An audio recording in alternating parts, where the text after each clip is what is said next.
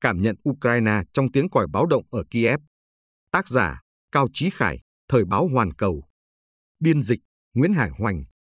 Bản quyền thuộc về dự án nghiên cứu quốc tế. Ghi chú của biên tập viên Thời báo Hoàn Cầu. Cuộc khủng hoảng Ukraine đã lao thang toàn diện trong hơn một năm. Chiến tranh liên miên đã đem lại tổn thất to lớn cho cả Ukraine và Nga.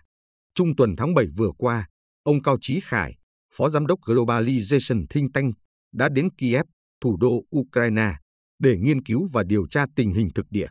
Mới đây, ông đã kể lại cho phóng viên Thời báo Hoàn Cầu những gì ông nhìn thấy và nghe thấy ở đó, cũng như cảm xúc của ông sau khi giao tiếp với người Ukraine thuộc các ngành nghề khác nhau. Cao Chí Khải mong rằng chiến tranh sẽ kết thúc càng sớm càng tốt, mong rằng người dân Ukraine có thể sống một cuộc sống hòa bình, hài hòa, phát triển và thịnh vượng. Ông nói, hòa bình sẽ không đến một cách dễ dàng, nhưng hòa bình đáng được giành lấy bằng tất cả mọi cố gắng. Bài viết này được biên soạn dựa trên lời kể của ông Cao Chí Khải. Trong 36 tiếng đồng hồ, ba lần tôi gặp báo động phòng không. Do lệnh cấm bay thực hiện trên khắp Ukraine, nên toàn bộ hành trình của tôi rất chảy chật. Tôi phải bay từ Bắc Kinh đến Warsaw, thủ đô Ba Lan, sau đó đi tàu từ Warsaw đến biên giới Ba Lan, Ukraine, và cuối cùng từ đó đổi sang đi tàu đến Kiev.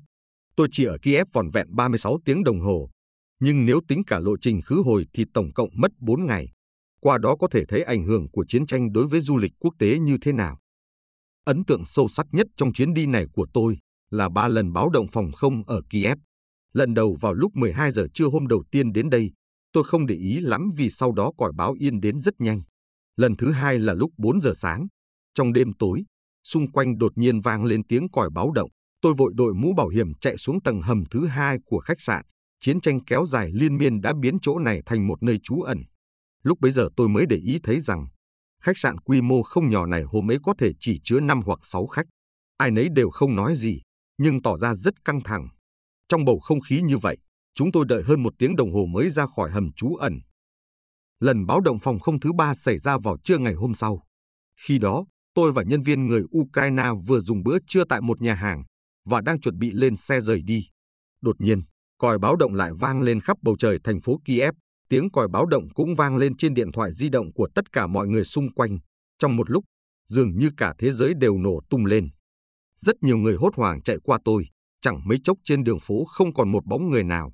Anh bạn Ukraine đi cùng vội kéo tôi xuống tầng hầm của nhà hàng và bảo tôi, khi còi báo động phòng không vang lên, mọi vật thể di chuyển trên mặt đất đều có thể trở thành mục tiêu tấn công của quân đội hai bên. Cho nên khi nghe thấy còi báo động phòng không, tất cả mọi người đều phải lập tức chạy vào hầm trú ẩn. Theo giới thiệu, sau khi chiến tranh bùng nổ, hầu hết các không gian dưới lòng đất ở Ukraine đều biến thành bong ke ngầm, các ga tàu điện ngầm trở thành hầm trú ẩn phòng không lớn nhất, chịu ảnh hưởng của thời Xô Viết. Các ga tàu điện ngầm ở Ukraine đều được xây dựng rất sâu dưới đất, cho nên tương đối an toàn.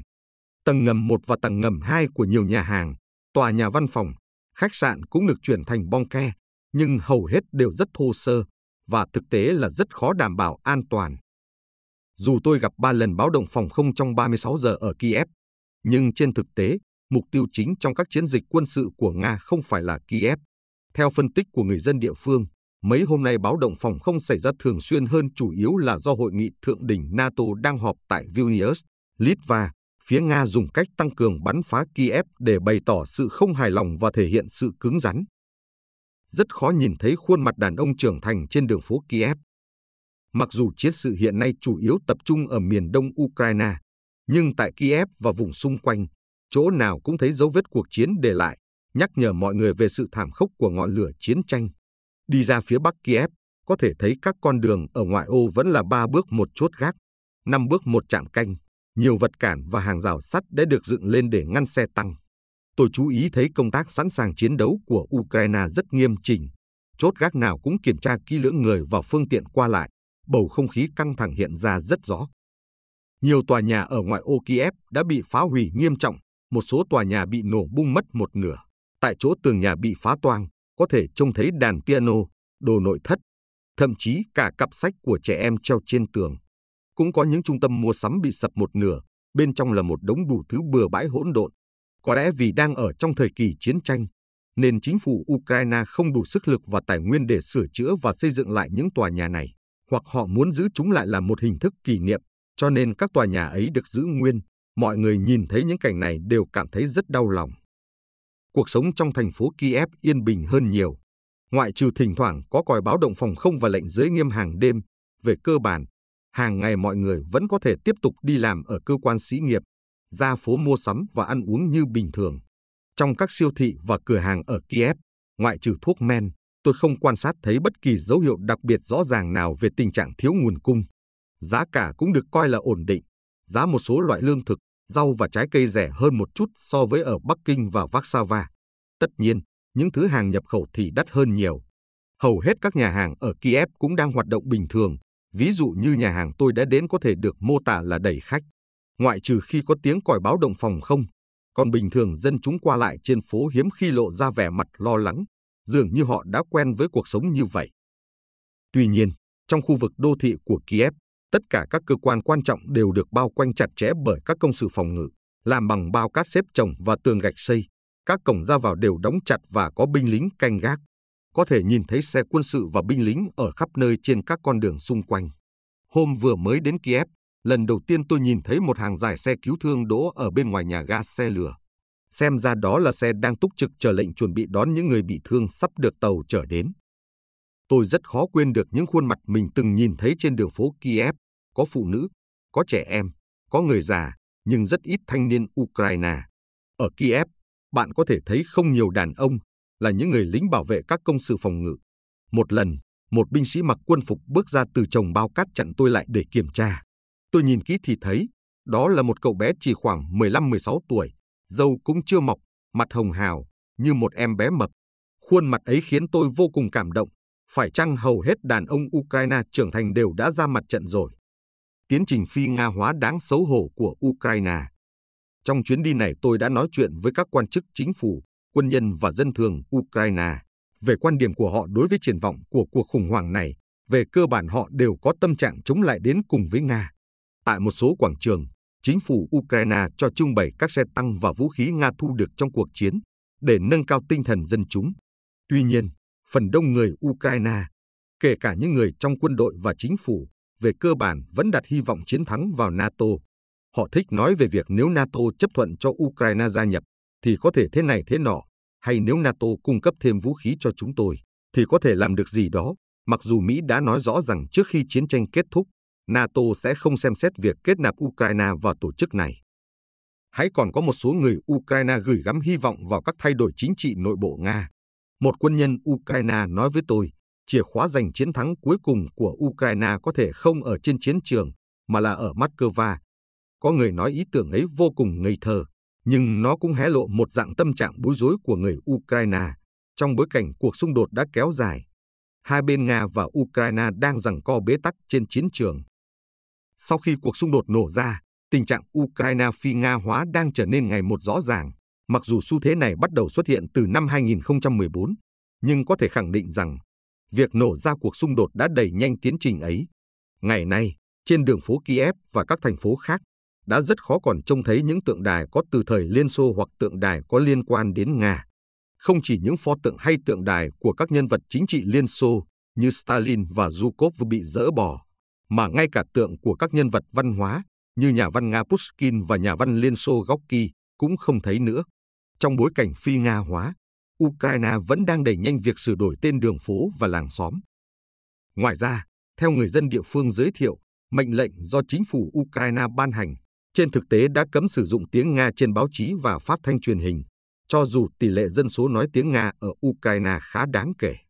Những thay đổi này ít nhiều khiến người ta ngán ngầm, bởi vì với nhiều người nước ngoài, khi đi trên phố, bạn không thể phân biệt được người Nga khác người Ukraine như thế nào, và ngôn ngữ họ nói đều thuộc hệ ngôn ngữ Slav. Lịch sử văn hóa hai nước càng là trong anh có tôi, trong tôi có anh.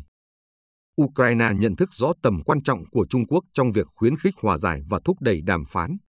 Người Ukraine nhìn nhận vai trò của Trung Quốc như thế nào trong chuyến đi này? Tôi đã trao đổi với nhiều người Ukraine về vấn đề đó. Trung Quốc và Ukraine thiết lập quan hệ ngoại giao ngày 4 tháng 1 năm 1992.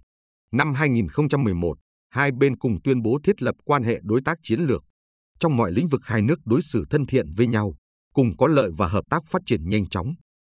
Trong chuyến đi Kiev lần này, tôi cảm thấy rõ ràng, người Ukraine hiện đang có cảm giác phức tạp đối với Trung Quốc. Một mặt, trong vài năm qua, truyền thông và dư luận Mỹ đã có ảnh hưởng rất lớn đến người dân Ukraine. Dư luận Mỹ đang tìm mọi cách để ma quỷ hóa Nga, đồng thời cũng có ý định bôi nhọ Trung Quốc như một đồng phạm của Nga. Ngày nay, nhiều người Ukraine đã gần như hoàn toàn chấp nhận cách nói của Mỹ, cho rằng Mỹ đang giúp họ giành độc lập và tự do, trong khi Trung Quốc đang giúp đỡ Nga. Mọi người đều biết Trung Quốc không phải là bên tạo ra cuộc khủng hoảng Ukraine, cũng không phải là bên đương sự. Trên vấn đề khủng hoảng Ukraine, Trung Quốc luôn đứng về phía hòa bình và lập trường cốt lõi của Trung Quốc là thúc đẩy hòa bình và đàm phán. Nhưng mặt khác, nhiều người Ukraine có thái độ chờ đợi đối với Trung Quốc. Họ nhận thức rõ tầm quan trọng của Trung Quốc trong việc thúc đẩy đàm phán hòa bình và nhiều người còn hy vọng rằng Trung Quốc có thể sử dụng mối quan hệ mật thiết với Nga để gây một chút ảnh hưởng đối với Moscow. Thậm chí, một số người trong chính phủ Ukraine còn đưa ra kiến nghị liệu Trung Quốc có thể đóng vai trò là người trung gian để tiếp quản tù binh chiến tranh của cả hai bên Nga và Ukraine không. Mối quan hệ giữa phương Tây với Nga đã xấu đi đến mức đóng băng. Không một quốc gia phương Tây nào có thể đóng vai trò này, chỉ có Trung Quốc mới làm được việc một tay đỡ hai nhà và giúp tù binh hai bên được đối xử nhân đạo. Từ tâm trạng bức thiết của vị quan chức chính phủ Ukraine này, có thể thấy phía Ukraine rất coi trọng vai trò của Trung Quốc trong cuộc khủng hoảng. Khi rời Ukraine, tôi luôn luôn nghĩ rằng đất nước này giàu tài nguyên, người dân cần cù, tốt bụng, thông minh và dũng cảm. Chỉ cần được quản lý tốt thì Ukraine hoàn toàn có thể trở thành một quốc gia giàu có ở đại lục Á Âu. Tương lai tốt đẹp của Ukraine trước tiên nằm ở việc chấm dứt cuộc khủng hoảng hiện tại và khôi phục hòa bình càng sớm càng tốt.